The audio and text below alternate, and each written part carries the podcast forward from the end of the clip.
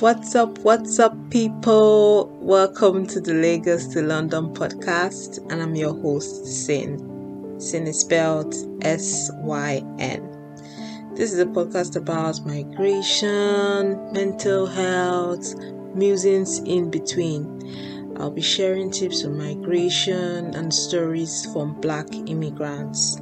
This is the first ever episode I'm doing, and I'm hoping you guys will show me some love by downloading, subscribing, and spreading the word about this podcast.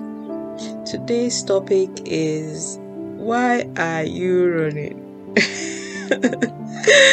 Why are you running is a popular meme for those who are familiar with Nigerian social media. It let me try to explain it. So it's a short clip of a lady running when an admirer in a car stops and she thinks him to be a ritualist. The perplexed man who only wants her number ends up asking her, Why are you running? So from there, that short phrase went viral, and a lot of people have been using it. I thought it would be a good thing to discuss why so many young people, especially Nigerians, are leaving, or as we call it in Nigeria, japaing.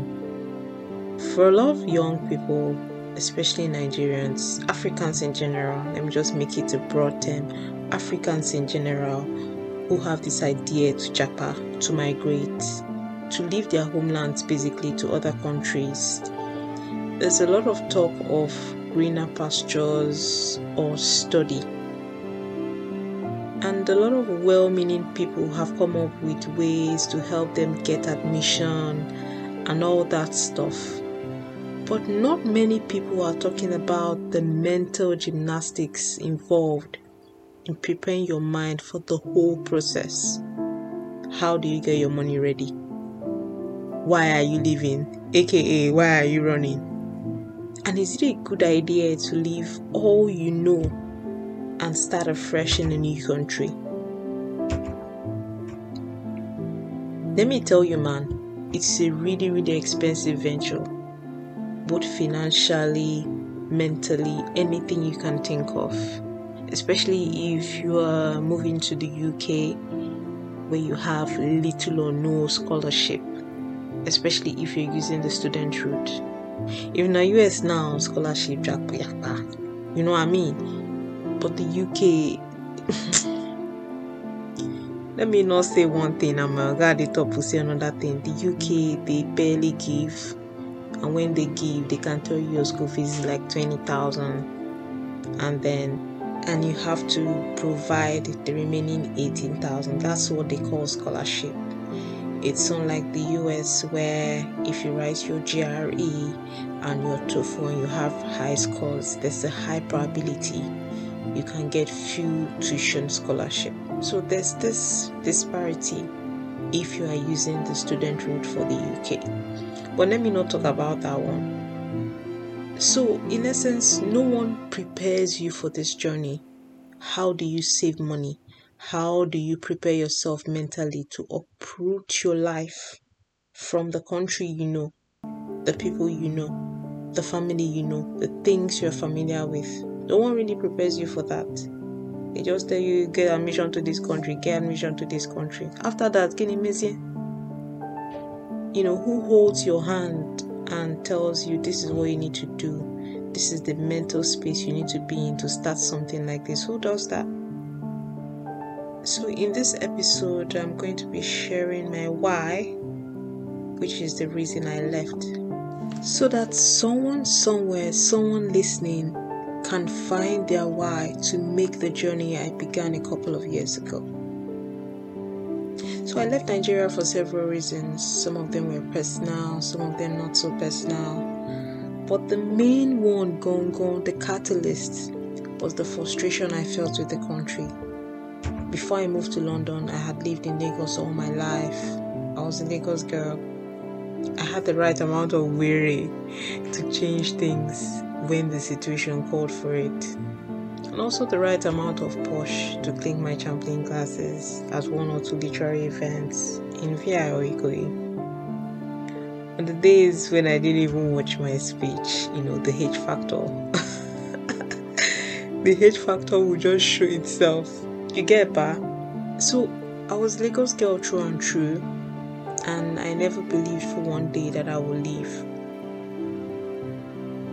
For the longest time, you know, I had this relationship with Lagos. We were in a tumultuous relationship. And like some abusive marriages, the sex was so good I couldn't leave. But one thing changed my decision to leave. Changed my decision to leave Lagos, changed everything I knew. And it was the EndSARS protest. It was my why. And I'm going to share with you what happened on that fateful day that made me decide that enough is enough.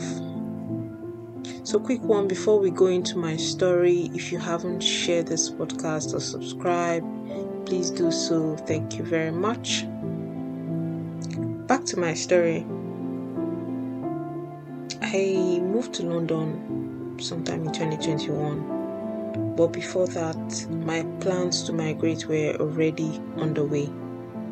I had it at the back of my mind that I would leave sometime in 2019. I think it was 2019 I started doing a lot of things because a lot of things were going on in my life at that moment 2018 2019 and i said to myself ah this is the best time to leave this country.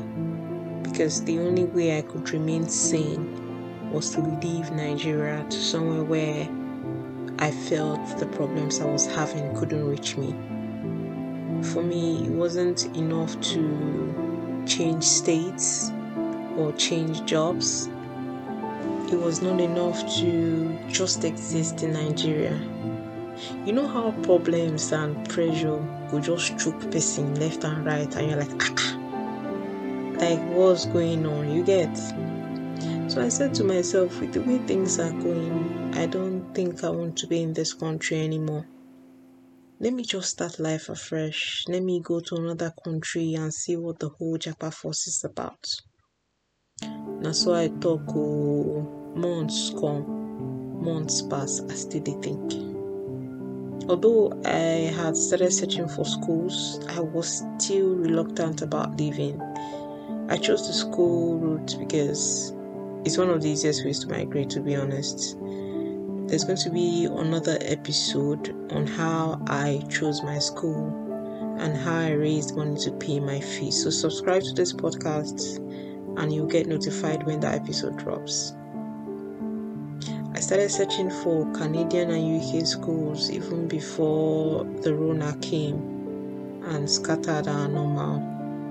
I was hmm, be forming Japa activities, so it's not as if I'm not serious about a lot of things. So Japa activity is like a term I coined, yeah. You know how you see a picture uploaded by someone in minus 30 degrees weather and snow is all around the person, or the person is trying to remove their car from snow. And the person puts a caption Do you still want to come to Canada? This place is freezing. Then a lot of people go to the comment section and like, yes, mm, even if it's freezing, we go come back, Bele. You don't want us to travel. You come back home now, and all that stuff. So those were the kind of things I call Japa activity where you are still in the Japa conversation, but you are making little or no moves to change your status, except maybe commenting on status or shouting UK, Canada, here I come, that kind of stuff. So that was what I call Japa activity. So that was me some time ago, you know, because Lagos was, I don't know how to explain it. Because like where it's where I saw myself like ending up. I was so comfortable there, irrespective of everything that was going on. You know, I was making my money, working. It was just a comfortable place for me. So when I was searching for schools, my mind wasn't really in it. Until sometime in 2020, I was like, let me go back to this conversation again. This whole relocating let me start another postgraduate program and see where it leads me. So the choice was between Canada and the UK, and I settled on the UK because of several factors. And basically, because they don't require application fees when it comes to applying for masters. In fact, what tipped the scale was a friend I had a conversation with. I was like, ah, I'm thinking of considering Canada and also thinking of considering UK. And he was like, eh, Canada. Canada is, is like Ikorodu. I tell you Canada and to the UK. the UK is like Surulere and Canada is like Ikorodu. I was like, ah. So I was like, I don't want to go to Ikorodu. Let me go, go to the UK. And I was doing a health related course. I have a master's in psychology. So I was like, ah, okay, let me go to the UK since it's health I'm doing. I applied to nine UK schools and I got admission to almost all of them. I was like, ah, Chukudalu, I don't get admission. I didn't want to waste the admission. So I decided to start one, choose one, start one, and start receiving lectures via distant learning at that time, I was still skeptical, even at that point, even when I had gotten admission. I was still skeptical.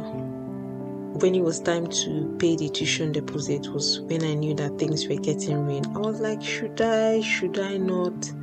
And trust those schools, they will finish you with emails. It was like an Uwuda kind of situation you, you know what's Owuda when a person a conductor is telling you ah, Owuda, Omida, give me my money, give me my money. So every day I was receiving emails from these universities I had gotten admission with, you know, urging me to pay my tuition deposit. Like I felt like a passenger in a danfo because it was Owuda, Owuda, Owuda. So in the midst of this, this was sometime around September in the midst of this, the EndSARS protest began sometime in October.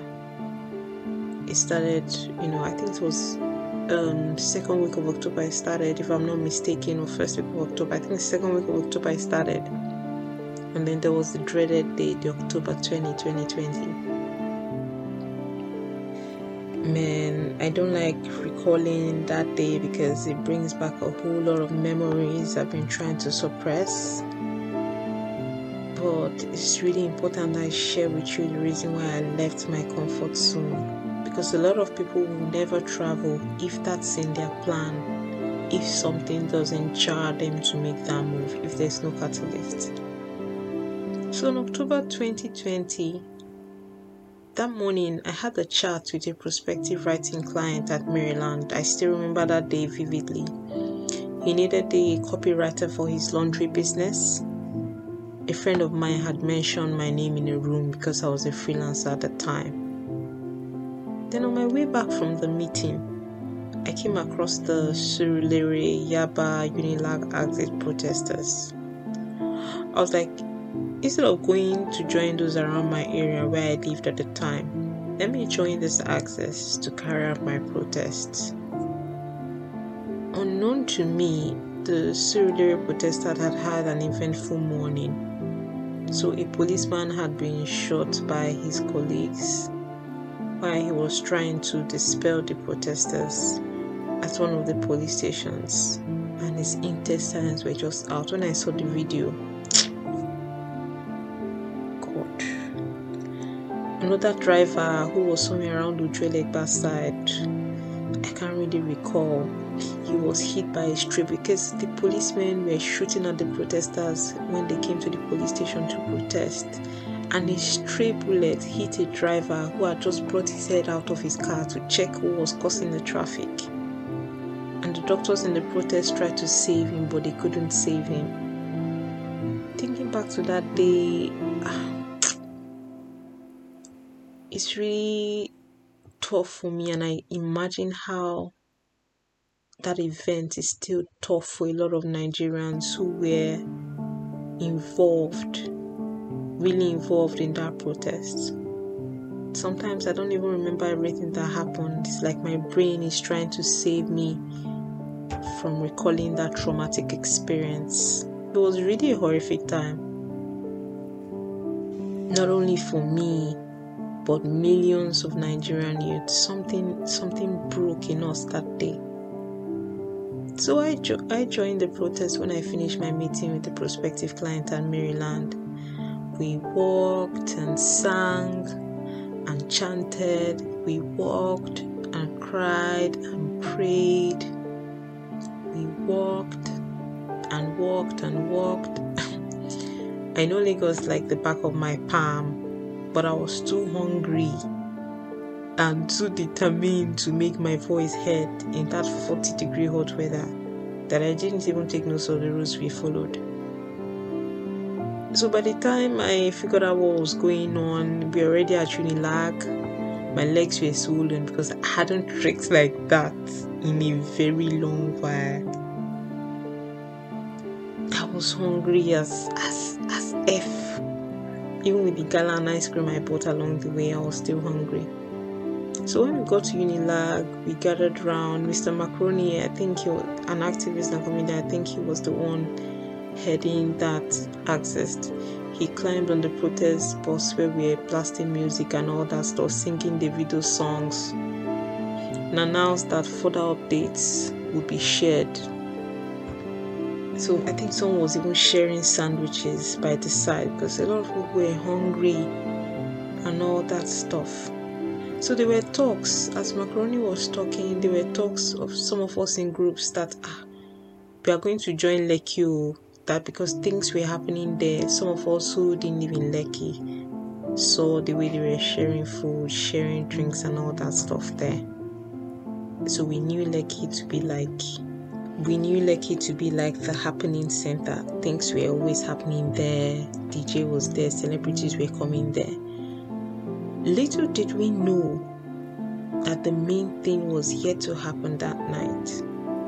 You know, I couldn't join the Lekki protesters because I was tired and my legs were swollen, so I just went home.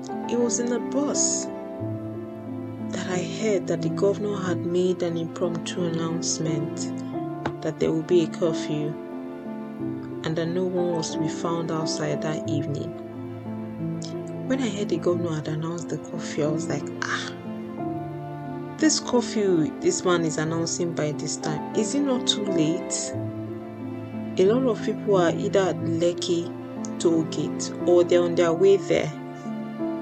Why wasn't there at least a day's notice so people will at least be aware? You know, I heard from people, I came online, I saw some people saying, oh, celebrities were telling people to leave the toll gate that they had announced the curfew.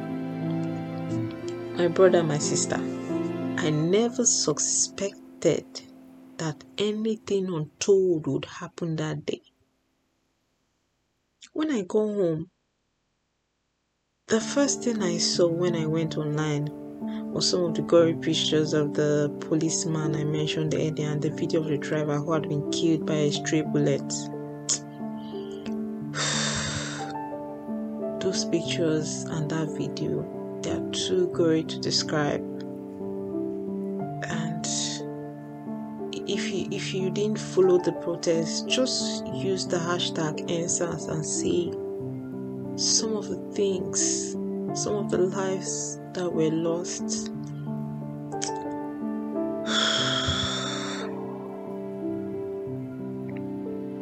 I mean, when I finished looking at that that video and that picture, I was like, "What is this?" Just because we asked the police not to shoot at us indiscriminately, is it what is causing this killing and all that stuff? Young people cannot protect. Like, what's the problem going on? So that night, even before the shootings began, I sent a message to my portfolio manager in tears. I told him, dissolve everything I have, sell off everything, every single asset I have, liquidate every investment, find someone to buy it, give me the money. I don't think I want to be in this country anymore. I am I'm not comfortable with staying here. Since mobile data I told him, give me the money.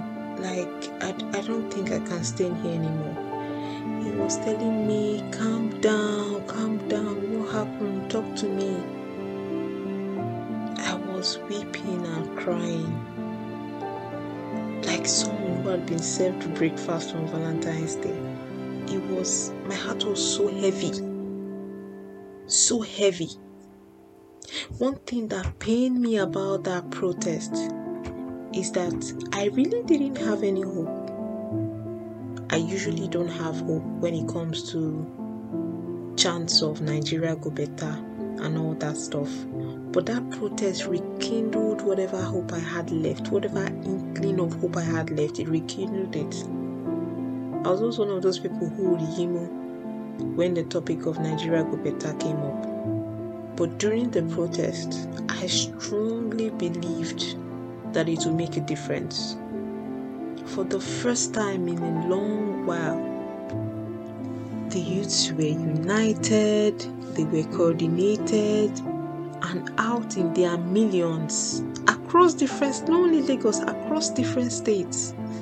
We were trending worldwide, the hashtag EndSARS was trending worldwide, and people were listening. We protested with our whole strength, our whole souls, our whole power. We're not asking for much. We just wanted the SARS units of the police force scrapped because of their brutality and the, and their wicked their marine spirit wickedness. We just wanted it scrapped. It was like one last shot at a revolution, and I was down for that. So sometime around 8ish, 8 p.m. ish, if I can recall, I saw Lekki Tollgate trending. I was like, ah, okay, Lekki people are having fun. I'm like, let me click and see who is the artist performing there. Lo and behold, I clicked on the hashtag and I saw that soldiers were shooting at the protesters at the toll gate. Ah, my God. La ilaha illallah. I have never been shocked at an action. I didn't believe it until someone posted an inst- a link to an Instagram live. Was of a guy selling cars, and on the live he was crying, Ah, if I die today, I die for Nigeria. I'm going to die. They want to kill me. They are going to kill me. Nah, eh, each me guy afu. If you find me, you know go see me. From there, I moved to DJ Switch's Live, where I'm just hearing gunshot. What's going on here? The Instagram live was over 150,000 people watching. Koro Koro, this one will be say them say Koro Koro, over 150,000 people watching it. We all saw DJ Switch trying to remove a bullet from someone's leg. People were waving flags while they were being shot. Protesters waved their flags, crying, singing the national anthem. I'm like, who does this? Who who shoots her people?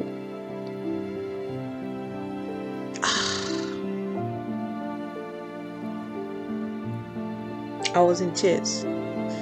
I went on the live, you know, I and so many other people were tagging different humanitarian organizations to intervene, praying, shouting, screaming.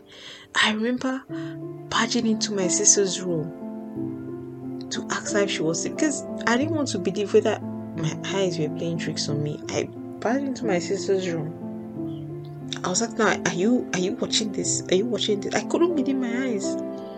She had protested at uh, one of the mainland access and she was back home. She was seeing what I was seeing too.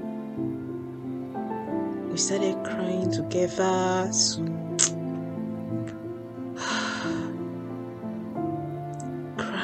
Together, swearing for the country, praying. Now that I'm reminiscing, my heart is beating like super fast because I don't like remembering this at all. I do not want to remember. Ah, on that live, Nigerians were tagging people, shouting, Blood of Jesus, blood of Jesus, blood of Jesus. You know, Nigerians are the only thing we get now, blood of Jesus. Is like Dr. Giko Koko Kinsa that cures 152 ailments, including Staphylococcus aureus. violent stroke. We were tagging people, Davido, Cardi B, Nicki Minaj, USA government, everybody. Human rights, Obama, Bobrisky. We were tagging every, in fact, everybody and their mother was tagged. It was a mess. I was just weeping. I was so tired, bone tired. I tried calling a few friends know where they were, but October 20th. I went back to my portfolio manager and I said, That is it. That is it. That is my final straw. I'm done. It's done. I no longer want to identify, I no longer identify as a Nigerian. I no longer seek to be identified with Nigeria. Like a bad marriage, I was done. I said, Sir, Sir, Mapino, sir, sell everything and not do again. It's not by force. I don't want to have investment. I don't want to have assets in this country. It's not by force.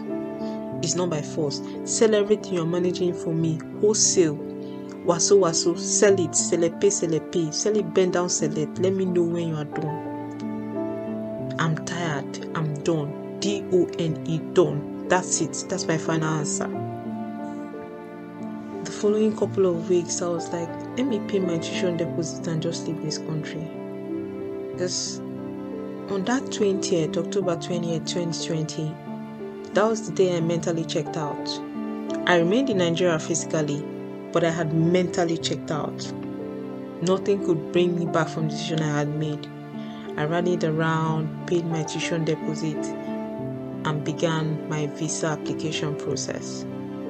Because I had not even applied for visa when I started classes sometime in September. We are still doing distance learning at that period to show you how undecided I was to leave before the EndSARS protest began October 20th was the last straw that broke the camel's back. It was, I said, no, I know they do again.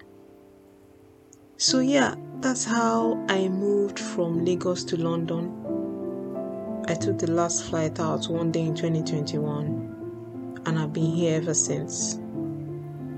Sometimes something needs to happen before you make that move. It doesn't have to be as traumatic as the EndSARS protest, but you need to have your why. Your why needs to propel you to make that decision to leave instead of just engaging in japa activity. For you listening to the sound of my voice today, what's your why? Are you seeking greener pastures? Are you seeking a better standard of living? Have you been owed salaries for months? Has the police harassed you? Do you seek a better life for your children? Is everything just tiring simply because you have a green passport? No will lie, migration is not easy. But if you don't have a strong why, it becomes just a bandwagon thing instead of something serious for you. Or are you having that Japa conversation because every other person is having the conversation? Or is it because you really want to leave a toxic situation? Have you found your why? I found mine and I left. It was enough to sustain me when things were looking like it won't work. I held on to that image, that traumatic incident, and I used it to propel me forward because it's not easy to uproot your life and make that decision to leave all that is familiar and there to pack your bags and leave and say I know they do again. So you need to find your why. It's very important because migration is personal and not everyone will travel. I understand that. But when things are looking like it's not working, that why will help push you forward. No one told me these things I'm telling you now. But I want to help in any way I can and change the narrative that black people they know they help themselves with any information or with any kindness.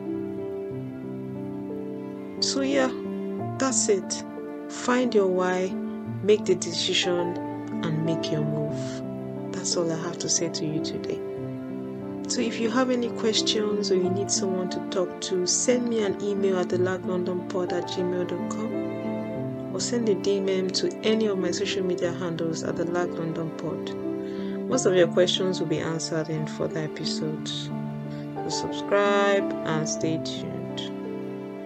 I'll leave you now. Thank you so much for listening. Till next time, my name is Syn and safe travels.